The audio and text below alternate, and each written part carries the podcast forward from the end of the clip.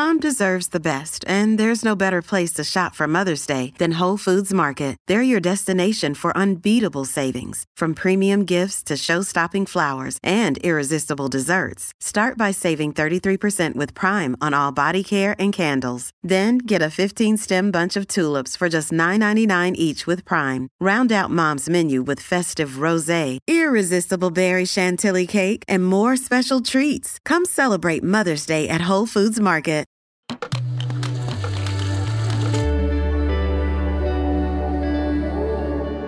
Cora. Hey, Barbie. Can I come to your house tonight? Sure. I don't have anything big planned, just a giant blowout party with all the Barbies and planned choreography and a bespoke song. You should stop by. So cool. Se ne parla dal 2017 e uscirà il 21 luglio del 2023. Stiamo parlando del film su Barbie, la bambola più venduta al mondo, e del film più atteso dell'anno. Anzi, è proprio l'evento pop, come hanno scritto i quotidiani internazionali, del quale si parla da più tempo. Solo che, a quanto pare, pur annunciandosi come un successo planetario, il film non avrà vita facile dappertutto. Oggi, a fuori da qui, partiamo da questa notizia, che il film Barbie non sarà proiettato in Vietnam.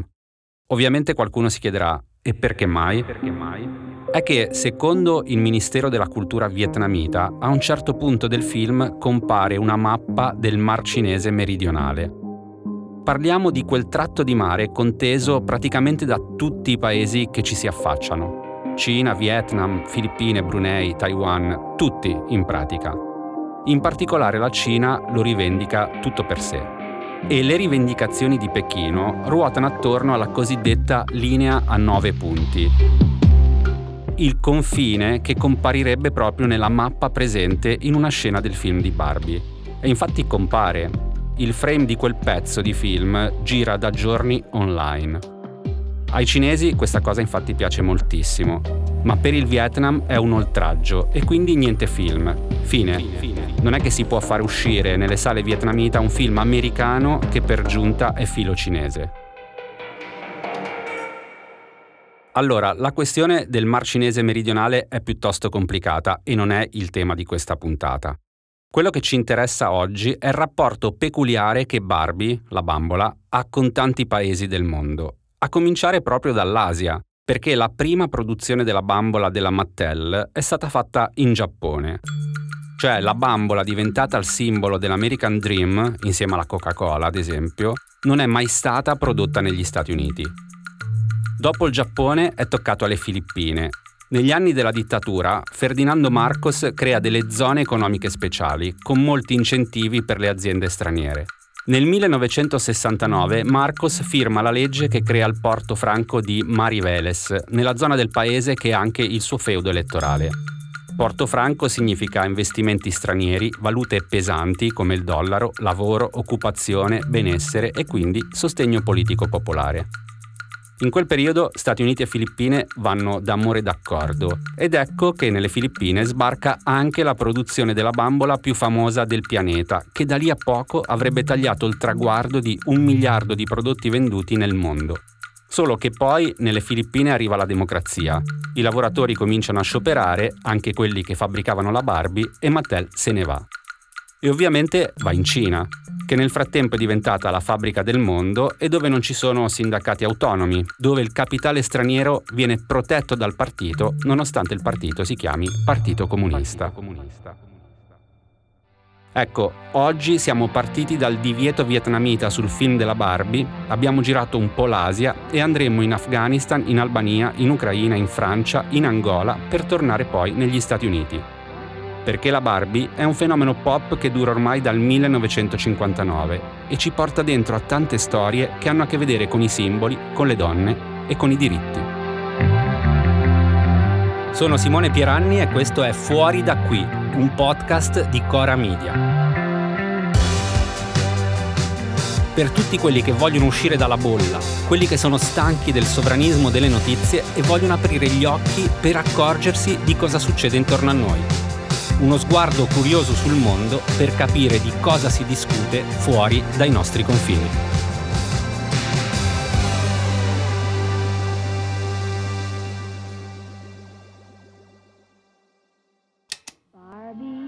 Oggi a Fuori da qui con me c'è Cecilia Sala, giornalista e autrice del podcast per Cora Media Stories. Mentre ascoltiamo la prima pubblicità della Barbie del 1959, planiamo in una zona di mondo, Cecilia, che conosci molto bene, dove sei stata e che hai seguito proprio in un momento storico. Parliamo dell'Afghanistan, dove sei stata proprio a Ferragosto di due anni fa, quando i talebani hanno riconquistato il potere. Ecco, è proprio di questi giorni la notizia della chiusura decisa dai talebani dei saloni di bellezza. Ci racconti un po', a partire da questa notizia, cosa sta succedendo in Afghanistan? Sì, ciao a tutti. È l'ultima questa di una serie eh, infinita di decisioni eh, che hanno stravolto la vita delle donne afghane da parte in particolare in questo caso, ma eh, anche in altri casi forse addirittura più gravi, del Ministero per la promozione della virtù e la repressione del vizio. È un ministero che è stato cambiato di, di, nome e soprattutto di ruolo e di senso uh, come una delle prime azioni dei talebani dopo che hanno uh, riconquistato il potere e hanno preso con la forza il, pala- il palazzo presidenziale a Kabul ad agosto del 2021 il ministero che ha preso questa decisione, che è diciamo una decisione che è stata diffusa con una lettera il 24 giugno dopo che la guida suprema aveva espresso a parole, in realtà non c'è nessun atto ufficiale scritto, il desiderio che appunto i saloni di bellezza venissero chiusi considerandola dal suo punto di vista una decisione a favore delle donne per ridare alle donne afghane quello che è il proprio ruolo nella società. Il Ministero per la promozione della virtù e la repressione del vizio fino ad agosto 2021 era il Ministero delle pari opportunità della Repubblica Afghana. Questa decisione arriva dopo la decisione di proibire alle donne di frequentare per esempio le palestre o i parchi pubblici, dopo la decisione di proibire alle donne di lavorare anche per le ONG, che era uno dei pochi lavori che potessero ancora fare in Afghanistan, dopo la decisione di proibire alle donne, anche quelle che avevano già dato tutti gli esami all'università, di completare il percorso di studi, di laurearsi, in particolare lo abbiamo visto con le studentesse di medicina perché c'è stata una grande protesta nelle università afghane e nelle facoltà di medicina in particolare dopo questa decisione, partecipata anche dai maschi, dagli uomini che quel giorno si rifiutarono di continuare, di rimanere in aula, di continuare a seguire le lezioni e uscirono tutti quanti dalle ali universitarie della facoltà. Queste decisioni hanno ripercussioni non soltanto per la vita delle donne afghane, ma per la vita di tutti gli afghani. L'Afghanistan è un paese con una crisi umanitaria spaventosa, è un paese con uh, ospedali al collasso e ovviamente privare il paese delle infermiere e delle dottoresse che ci sono, che hanno studiato, che sarebbero disponibili, che curerebbero le altre donne, ma anche altri uomini, bambini, i talebani stessi, è un danno fatto a tutta la società. Ecco, senti Cecilia, mi sembra che tra l'altro tutto questo accada in un momento nel quale i riflettori dei media internazionali non sono così tanto concentrati sull'Afghanistan. Mi sembra che sia quasi un po' dimenticato il paese, lasciato abbandonato a se stesso e mi pare che gli unici paesi che ne parlano sono stati di recente India e Cina durante l'ultima riunione dello SCO. Insomma, cioè, la comunità internazionale come si sta ponendo rispetto a quello che sta succedendo lì? Sembra ormai averla dimenticata quasi la comunità internazionale occidentale è sparita sostanzialmente dall'Afghanistan e questo comporta anche una mancanza di, di, attenzione generale a delle ripercussioni sull'atteggiamento dei media e, e, e quindi poi sulle informazioni che, che arrivano all'opinione pubblica. L'Afghanistan dei talebani è un paese con cui noi non abbiamo rapporti, è un paese sanzionato, è un paese fuori dalla comunità, dalla comunità internazionale ed è un paese dove si fatica in questo momento a vedere una speranza. Quindi in qualche modo anche il racconto delle tragedie che si susseguono l'una uh, all'altra diventa un racconto stanco, un racconto ripetitivo eh, e quindi colpisce meno l'attenzione e per questo motivo forse anche i giornali, mm, le televisioni lo coprono meno, perché è una tragedia ripetitiva. Eh, sto dicendo una cosa terribile, ma una cosa eh, che, mm, che credo vera per come funzionano i nostri meccanismi dell'attenzione. I problemi sono I più evidenti sono innanzitutto due, la condizione uh, delle donne, è, è, è, piuttosto disperata la condizione di tutti gli afghani, ma è evidente che all'interno di questa crisi generale c'è uno, uno squilibrio fortissimo uh, rispetto alle imposizioni che ci sono sulle donne e quelle che non ci sono sui maschi da parte del governo talebano. L'altra questione è il terrorismo in Afghanistan da quando uh, è, è, andata via, da quando ha abbandonato l'Afghanistan la coalizione internazionale, un gruppo terrorista in particolare che è l'ISKP, lo Stato islamico in Afghanistan, è riuscito a conquistare sempre maggiore potere, è riuscito a, a, um, a compiere sempre più attentati, a scalare le classifiche di Al-Naba al-Naba il magazine internazionale dello Stato islamico, le classifiche si scalano eh, facendo più vittime e compiendo più, più, operazioni terroristiche. Anche questo ha a che fare eh, con l'esclusione delle donne dalla società, perché prima c'era ad esempio un progetto del, delle Nazioni Unite cominciato nel 2014 per addestrare 5.000 poliziotti afghane c'erano donne afghane all'entrata delle moschee, all'aeroporto internazionale che avevano il compito di, uh, di, perquisire le altre donne, che potevano perquisire anche le donne che indossano il burqa, che ovviamente non si, non, non si fanno perquisire dagli uomini, né i talebani pensano uh, di, eh, di, perquisire le donne, di toccarle, di controllare cosa c'è uh, sotto il burqa o di controllare cosa c'è nei loro zaini o nelle loro borse. Questo ha fatto sì che per l'ISKP, quindi lo Stato islamico in Afghanistan, fosse semplicissimo portare in giro gli esplosivi, le bombe, fino alla soglia del Ministero degli Esteri in centro a Kabul e poi nelle moschee, alle fermate degli autobus, sui mezzi di trasporto, eh, proprio perché uomini miliziani del gruppo terrorista indossano il burqa, sotto il burqa nascondono le bombe e nessuno li controlla.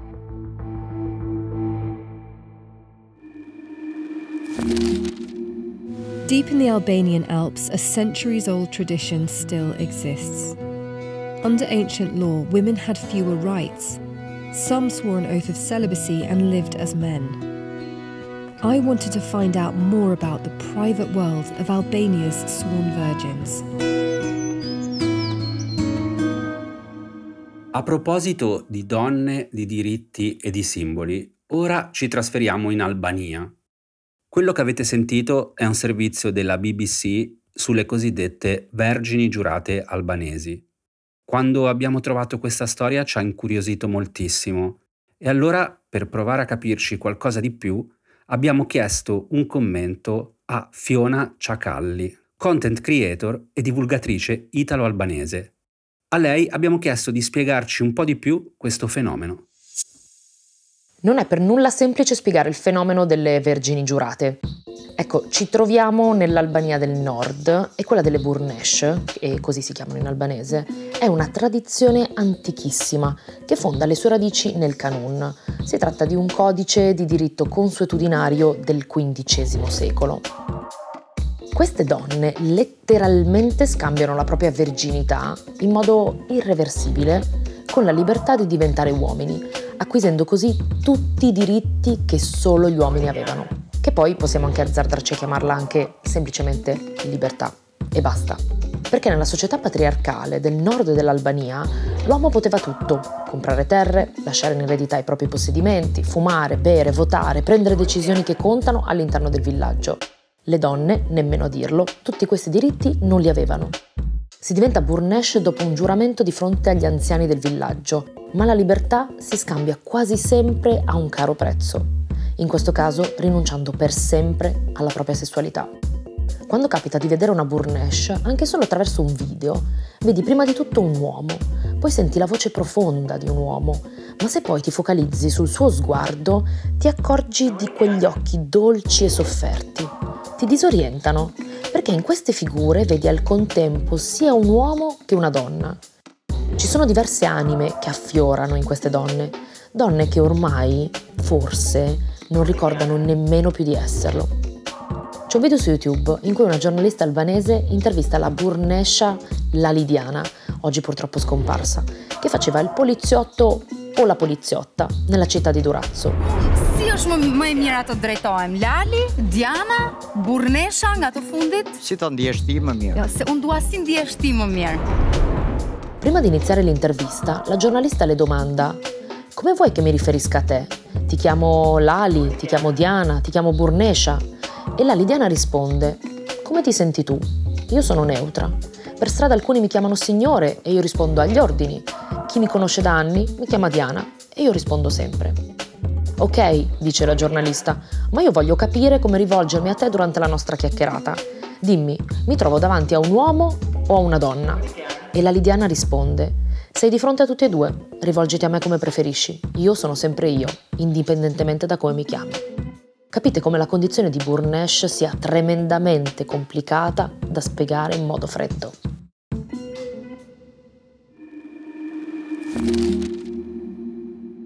E a proposito di ex paesi, di quello che un tempo chiamavamo blocco sovietico, Cecilia, tu sei stata molte volte ormai in Ucraina, sei anche tornata tra l'altro da poco e hai raccontato la guerra eh, su Stories e non solo e la continui a raccontare.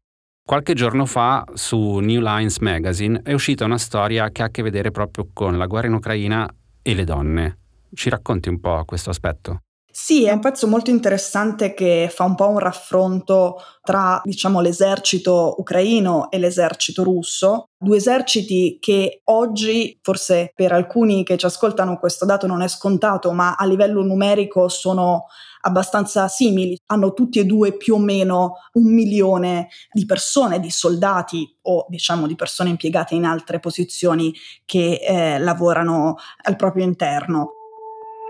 Quello di cui parla questo articolo è di due temi. Il primo uh, abbiamo visto tantissime volte in questi 16 mesi di invasione su larga scala dell'Ucraina da parte della Russia, Mosca avere un problema di uomini, fino poi alla mobilitazione piuttosto drammatica di Putin decisa a settembre. Il dato che nota questo articolo è che la Russia di Putin non ha mai preso in considerazione di coinvolgere le donne in questa guerra, nelle sue guerre in generale, nonostante avesse bisogno di più personale per portare avanti i propri obiettivi.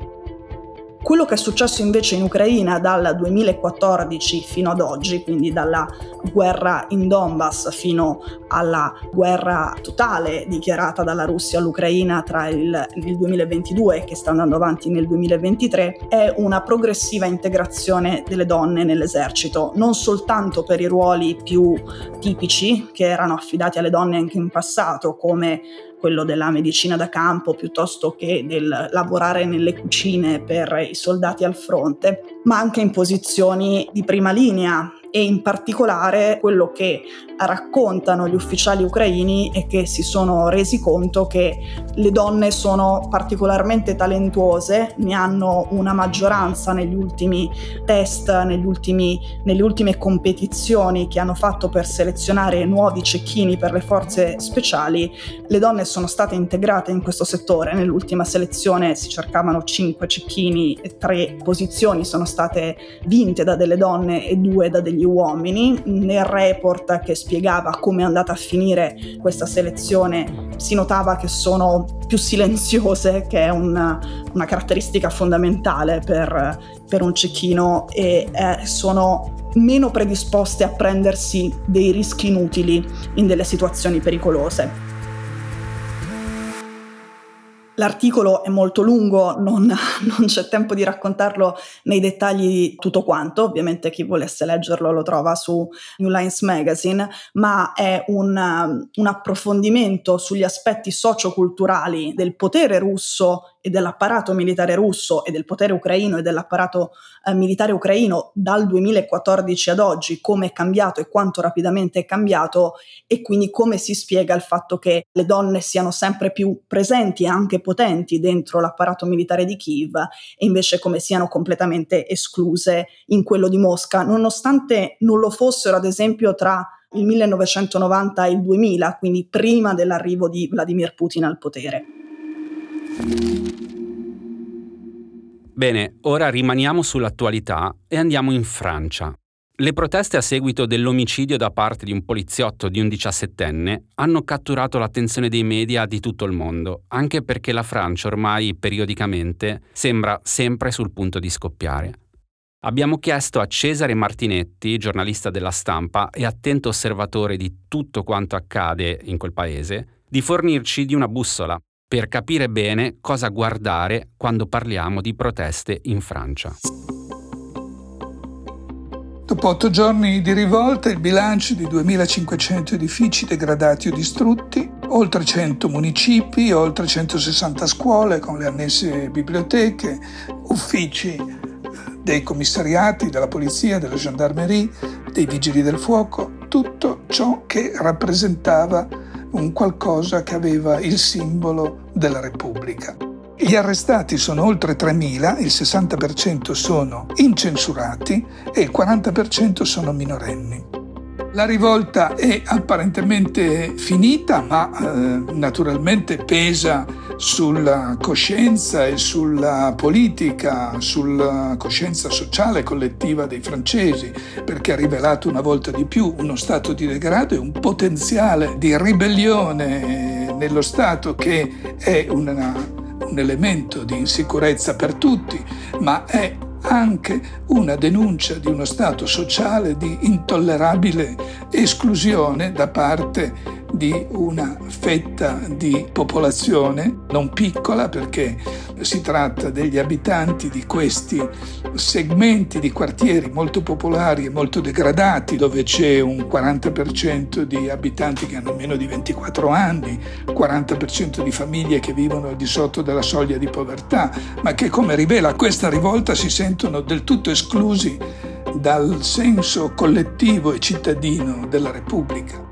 Che cosa succederà? È evidente che ci dovrà essere qualche decisione non soltanto di ordine pubblico, l'ordine pubblico è una situazione molto tesa in Francia, ci sono stati nel corso degli ultimi 3-4 anni momenti di grande tensione con la rivolta dei gilet gialli, eh, tre anni fa c'è stato un assalto al ministero, c'è stato ogni sabato eh, gli Champs-Élysées e Parigi venivano messi a ferro e fuoco.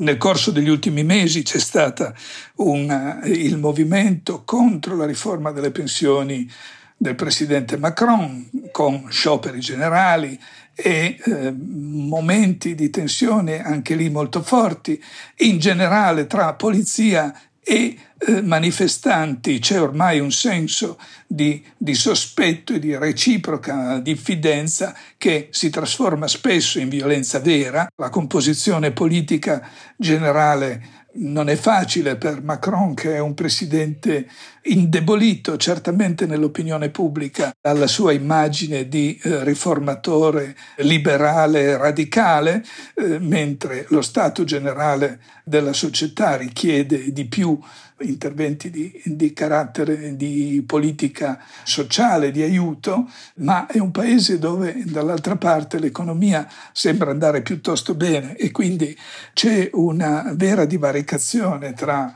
i dati economici generali e la sensazione di vita nel paese. D'altra parte la politica è molto condizionata dall'estrema destra e dall'estrema sinistra, molto forti, sia questi mesi di contestazione alla riforma delle pensioni, che poi era una contestazione generale di fatto al presidente Macron, e soprattutto c'è lo spettro dell'estrema destra ormai evocato in modo chiaro da tutti di Marine Le Pen che è considerata molto forte per la prossima elezione presidenziale nella quale Emmanuel Macron non potrà ripresentarsi perché ha già fatto due mandati. Born into an era of darkness, a warrior, a queen destined to lead. There are no slaves in my kingdom.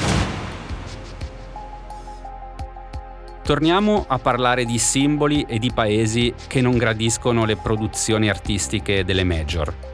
Questo che avete sentito è l'inizio del trailer della serie Netflix sulla regina angolana Ensing Mbandi, una delle icone più importanti della storia angolana. Ensing Mbandi è la regina guerriera del XVII secolo che sconfisse i portoghesi, non fu mai catturata o sottomessa e mantenne intatta la sovranità del suo regno. Sul sito Africa is a Country si parla della serie che ha provocato qualche critica a Netflix. Intanto viene specificato che nella realizzazione della serie non è stato usato nessun attore o attrice angolana.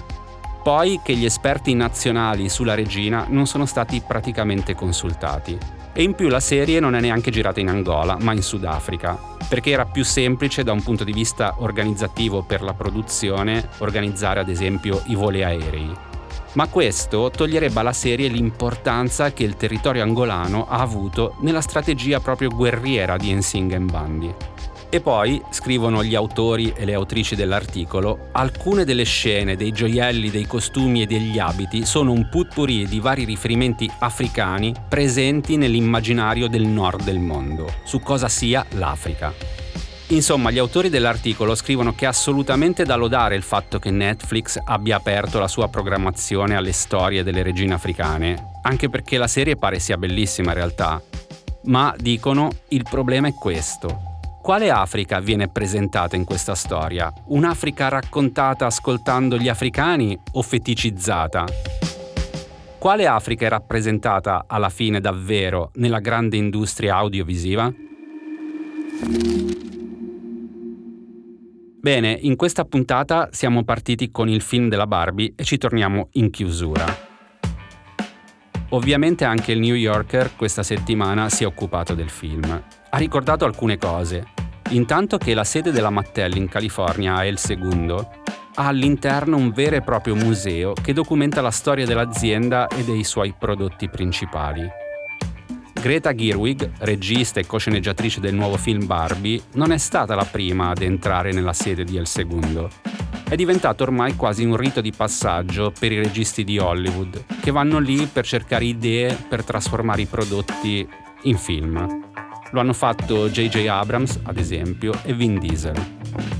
E poi il New Yorker ricorda che Barbie era tutt'altro che amata universalmente, tanto che appena uscì nel 1959 subì molte critiche.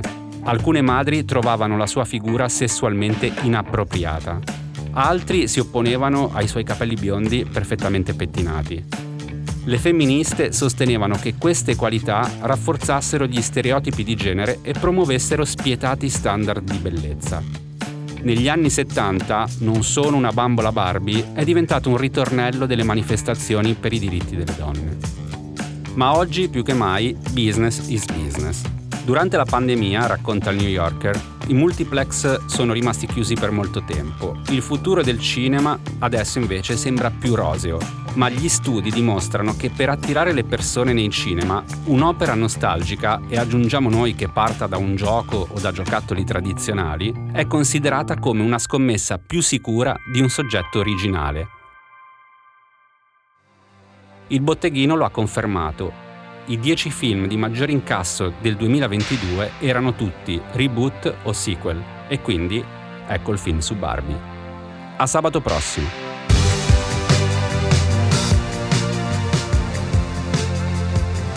Fuori da qui è un podcast di Cora News prodotto da Cora Media, condotto da Simone Pieranni. La cura editoriale è di Francesca Milano la supervisione del suono e della musica è di Luca Micheli. La post-produzione e il montaggio sono di Emanuele Moscatelli e Mattia Liciotti. I fonici di studio sono Lucrezia Marcelli e Luca Possi. La producer è Martina Conte. Le fonti degli inserti audio e gli articoli di cui abbiamo parlato nella puntata sono indicati nella sinossi.